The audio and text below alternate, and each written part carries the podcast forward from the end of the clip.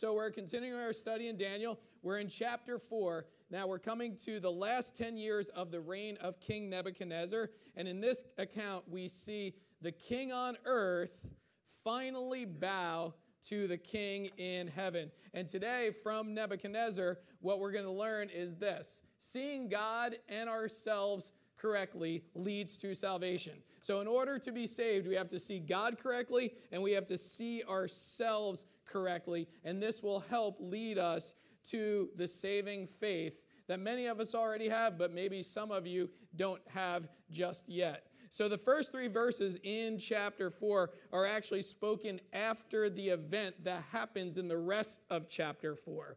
So Nebuchadnezzar now in this in these first 3 verses as a believer in the one true God is sharing his testimony with others. He's sharing his testimony with us and how he came to faith in the one true God. So let's look.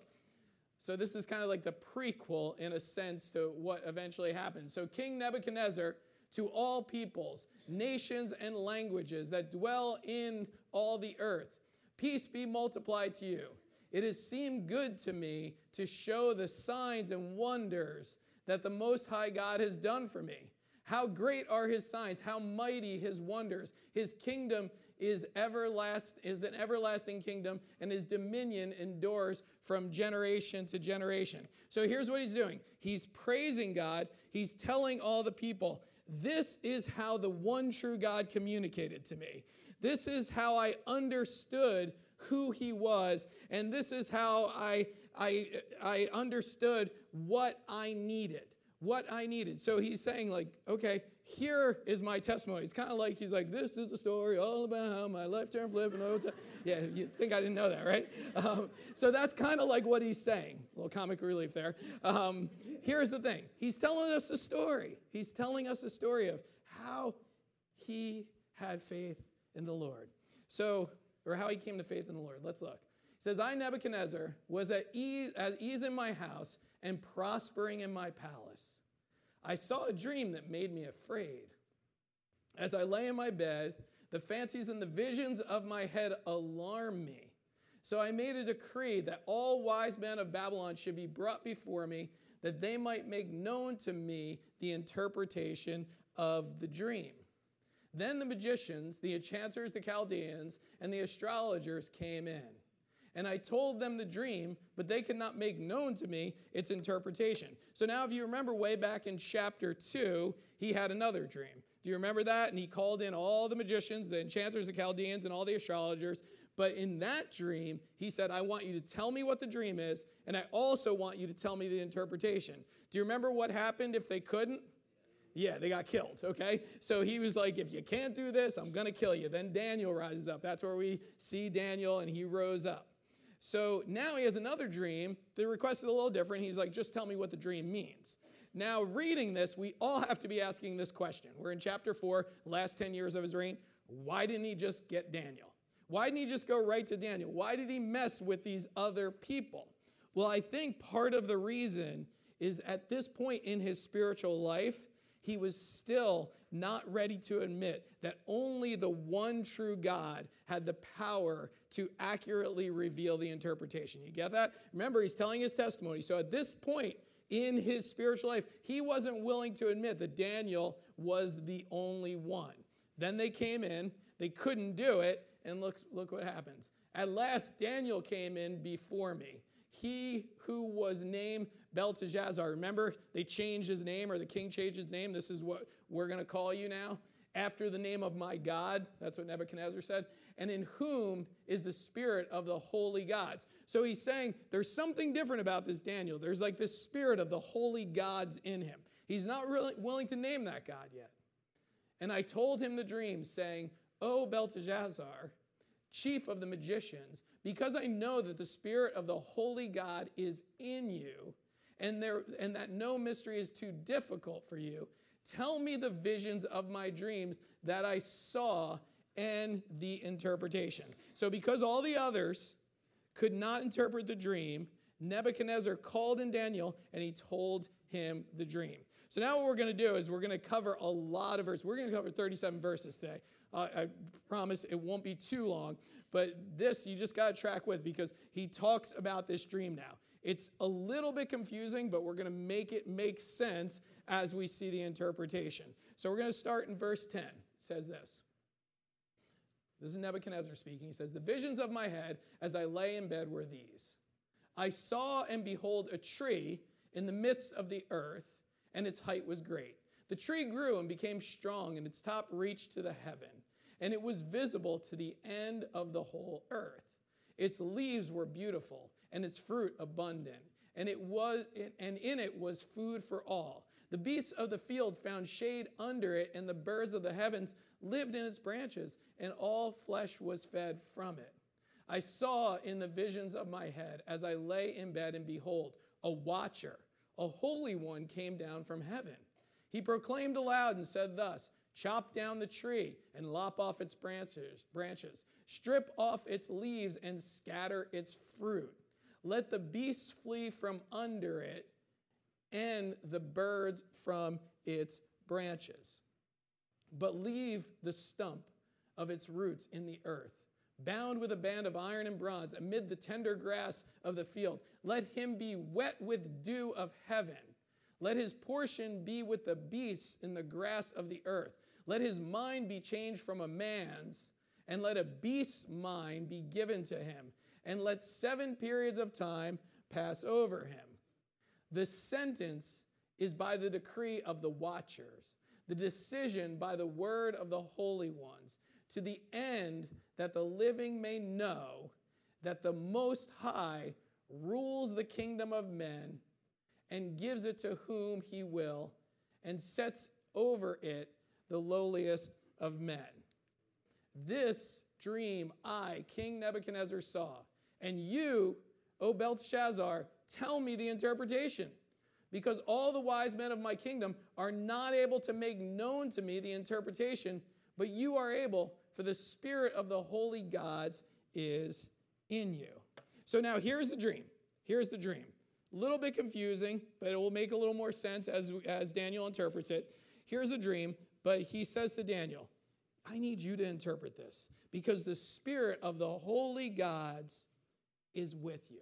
Again, not willing to name who God is, the Most High God, the one true God.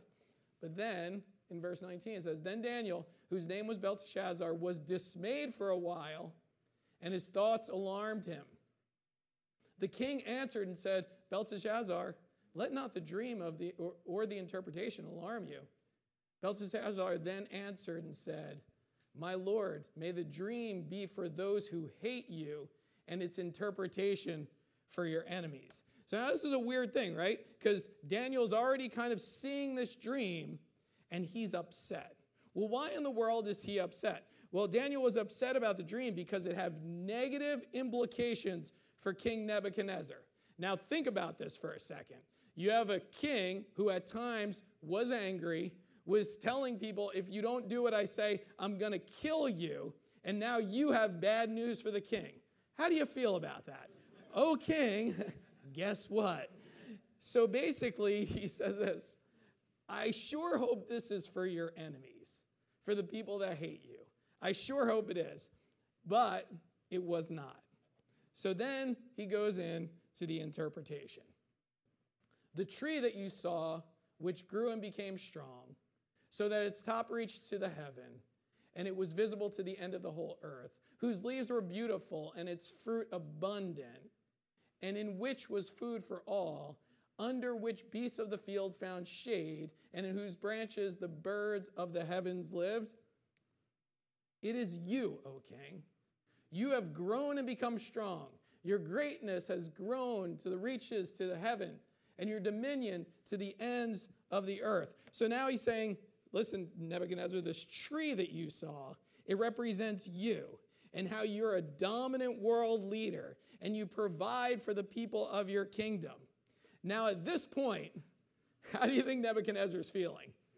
He's like, I see where the stream is going. Uh, the tree got chopped down. Okay, so he must be thinking, Daniel's probably like, uh, okay, let me just get to the rest of the interpretation here, O king.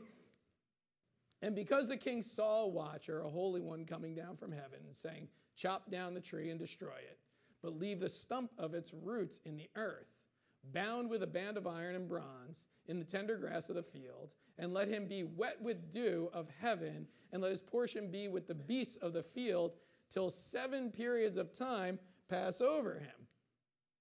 This is the interpretation, O king. It is the decree of the Most High, which has come upon my Lord, the king, Nebuchadnezzar, that you shall be driven from among men, and your dwelling shall be with all the beasts of the field. You shall be made to eat grass like an ox.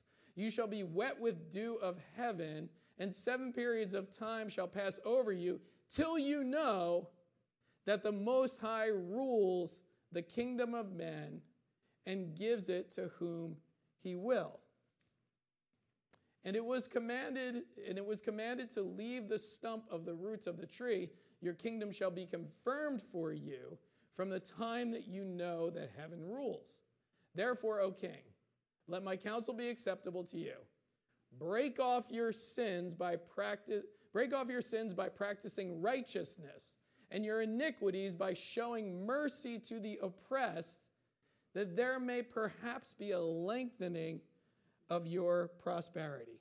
So here's what happens we have this king that is represented by the tree, the watcher, the angel of the Lord, that is proclaiming judgment that will come upon the king if he doesn't turn from his sinful ways, which includes oppressing others that are rooted in his pride. Man, oh man, I could not plan a better week to be preaching this right? Think about what's going on in this world with Putin a prideful leader that's oppressing other people. And here's what the Lord is saying to Nebuchadnezzar drop that pride. Drop that pride. Judgment is coming upon you if you don't drop your pride, if you don't stop sinning. Judgment is coming. And then he says in the, in the passage that it's seven periods of time. Most people believe, most theologians believe it's seven years. The kingdom would remain in somewhat tact. That's why it's like roots and the stump were there. The kingdom would remain in somewhat tact, but basically, what's going to happen to Nebuchadnezzar is really bizarre. It's really bizarre. Nebuchadnezzar literally started living and acting like an animal. He actually has a mental condition that literally the Lord judges him, puts uh, judgment on him until he's able to come to his senses and actually name who God is. God and everyone saw this as judgment. Nebuchadnezzar was not willing to turn from his sins. So let's see what happens. All this came upon King Nebuchadnezzar. At the end of the 12 months, he was walking on the roof of the royal palace of Babylon. So it didn't happen right away. So we got 12 months. He's walking around on his roof. We learned yesterday at the men's thing. It's not a good place to be when you're a king walking around on your roof, okay? We know that from King David. So he says this He was walking on the roof of the royal palace of Babylon, and the king answered and said, is not this great Babylon, which I have built by my mighty power as a royal residence and for the glory of what? My majesty. He doesn't say for someone else's glory, he doesn't say for God's glory. This is my glory. Check out what happens. While the words were still in the king's mouth, there fell a voice from heaven O King Nebuchadnezzar, to you it is spoken. The kingdom has departed from you, and you shall be driven from among men, and your dwelling shall be with the beasts of the field, and you shall be made to eat grass like an ox. And seven periods of time shall pass over you until you know that the Most High rules the kingdom of men and gives it to whom he will. Well, we don't have to really figure out, try to figure out what King Nebuchadnezzar's sin was. The main issue, obviously, was his pride. We see a very clear picture of pride. He comes out and says, This is my kingdom for my glory. And you might be thinking to yourself, Well, I would never act like that. I would never be that prideful. Well, the reason you might even feel that way might be your pride, okay? It might actually be your pride because you don't know what it's like to be a king, right?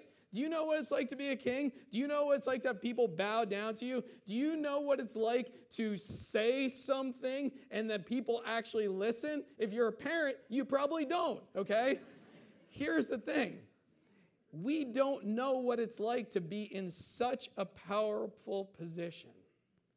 But here's the truth we're all susceptible to pride in some ways.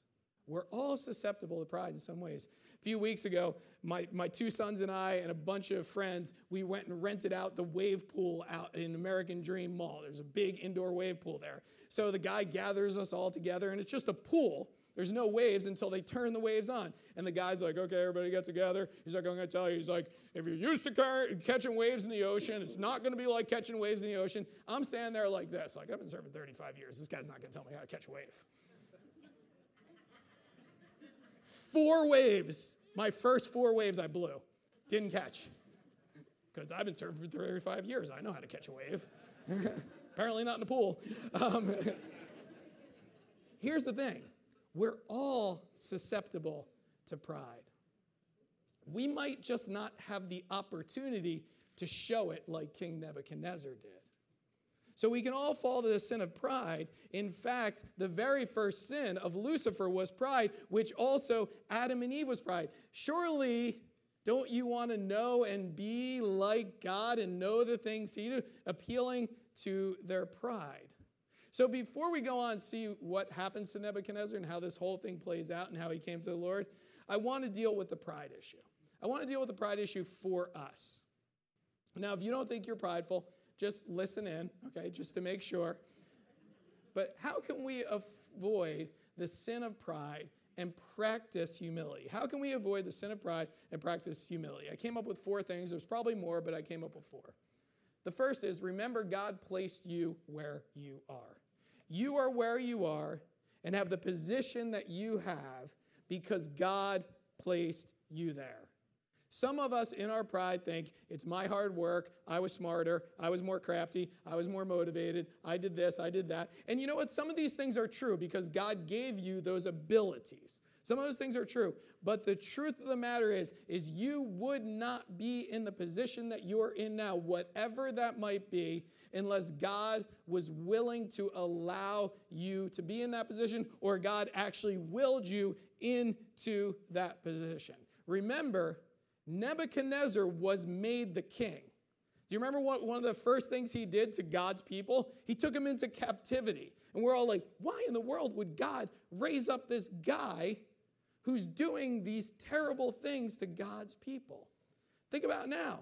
Why in the world is Putin, the president of Russia, and doing this to the Ukrainian people?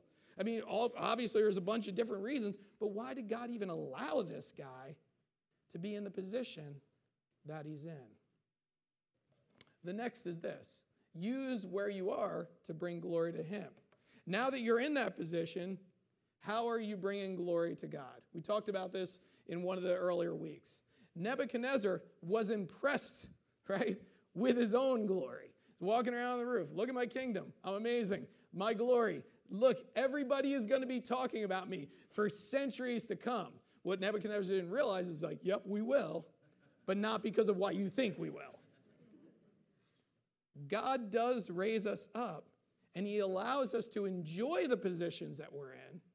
But we have to remember the reason you're in that position is to bring him glory. So, whatever it is work, school, relationships, whatever situation you're in, how are you going to bring God the glory? The next is this remember, when pride takes root, God will humble you.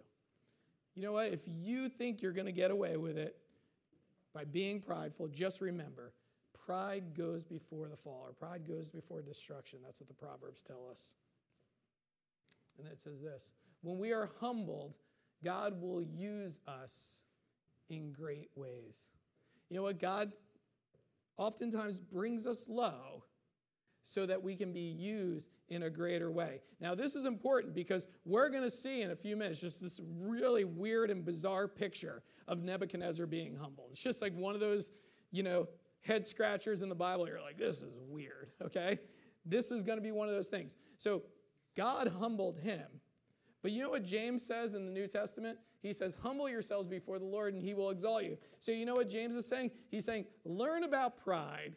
Learn about, look at like people like Nebuchadnezzar, people like David, Old Testament examples of people that were prideful and then got humbled and then God used them in mighty ways. Learn about those things and actually take heed rather than going through it like they did.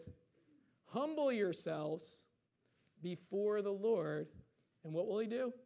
He will exalt you. Exalt means rise to a higher rank. Think about it this way. Think about it this way.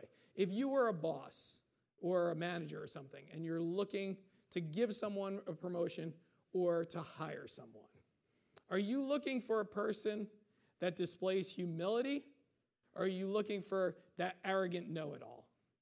Arrogant know it all walks in, right? You're like, eh. You hire the arrogant know it all, it's on you, okay? It's on you. You will struggle with that hire probably for the rest of your life, okay? Until you get rid of them. So think about that for a second. So now we're going to see Nebuchadnezzar being humbled. When he heard this voice, immediately the word was fulfilled against Nebuchadnezzar. He was driven from among men. He ate grass like an ox. His body was wet with dew of heaven till his hair grew as long as eagle's feathers and his nails were like bird claws. Ugh. That's nasty, right? I actually Googled. I was like, maybe I could find a picture of an artist rendition. I was like, I ain't showing that in church on Sunday. this is nasty stuff right here. I mean, when you think about this, what a gross picture, right? What a gross picture. But here's what's going to happen. What happens next is Nebuchadnezzar comes to his senses.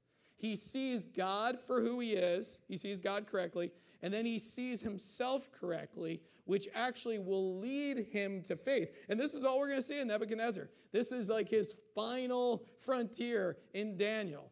We're going to see him come to faith in the Most High. So here's what he, here's what he says. At the end of my days, so after the seven periods were done, the end of my days, I, Nebuchadnezzar, lifted my eyes to heaven, and my reason returned to me. And I blessed the Most High, and I praised and honored him who lives forever.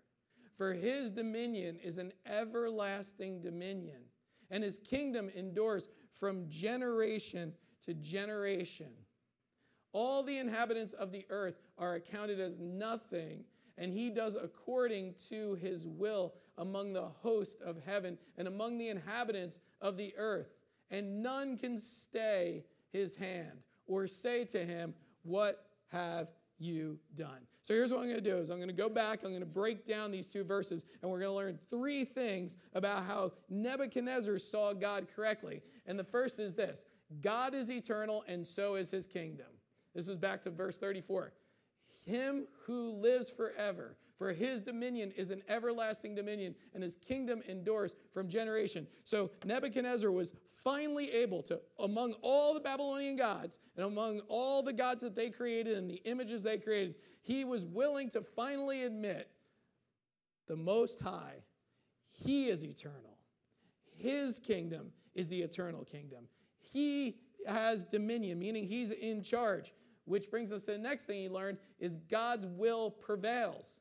His will among the host of heaven and among the inhabitants of the earth. So basically, he's saying, okay, he's the one in charge. I'm not the one in charge. I don't make the gods. The one true God is the one true God, and his will prevails. The next thing he sees is this we have no right to question his ways. Ooh, we love that, right? We love that. Something terrible happens in your life. Something you, you don't, you're like, God's like, no, you don't question. You just trust me. And no one can stay his hand or say to him, What have you done? What have you done? We have no right to question his ways. Why? Because he is in charge. But here's the truth. Here's the truth. We don't like that. Oh, you have no right to question his ways? Paul says in Romans, you have no right to question his ways. Okay, this is something that's repeated in the Old and New Testament. And some of us don't like that, but let me just tell you this He is good. He is good, so you don't have to question. Now, when Nebuchadnezzar came to those conclusions, his heart was open. His heart was open and ready to see himself correctly. So let's look and see what happens. At the same time, my reason returned to me. And for the glory of my kingdom, my majesty and my splendor returned to me. So now God is restoring him back to the position of king. My counselors and my lords sought me, and I was established in my kingdom, and still more greatness was added to me. This is amazing. I mean, God's making him a great king. Now I, Nebuchadnezzar, praise and extol and honor the King of heaven, for all his works are right, his ways are just, and this is where he sees himself correctly. And those who walk in pride, he's able to humble. He's like, that was me. I was walking in pride. He humbled me. I realized my sin. I see myself correctly. Do you know the starting point of the gospel for all of us is realizing we are sinners? You know, pride tells us that we're not. Right? Pride tells us that we're not. We think of sin as the terrible things. We look at people like Putin and people that are in jail and people that are doing terrible things. We're like, those are real sinners. Not me. Okay? Not me. But the scriptures tell us all have sinned and fall short of the glory of God. None are righteous. No, not one. We have to see ourselves correctly in order to come to God. In order to come to God. I mean, think about this picture. Pretty bizarre, right? Like, look what it says My counselors and my lords sought me, and I was established in my kingdom. Think about these guys walking up to, yo, man, those last seven years, Nebuchadnezzar, you were pretty messed up, okay? You had feathers, you know? Like, this is a weird picture here. But everything returned to him. He became human again. And, and the truth is, he saw himself correctly. He was able to admit his sin. Once he was able to admit his sin, then he was able to really see who the God of this world is the one true God, the most high God. And Nebuchadnezzar, he's telling us this story to encourage us and say, hey, listen, don't go down the same road as me. Don't be prideful like me. Realize who God is. Realize who you are. Realize that you need Him.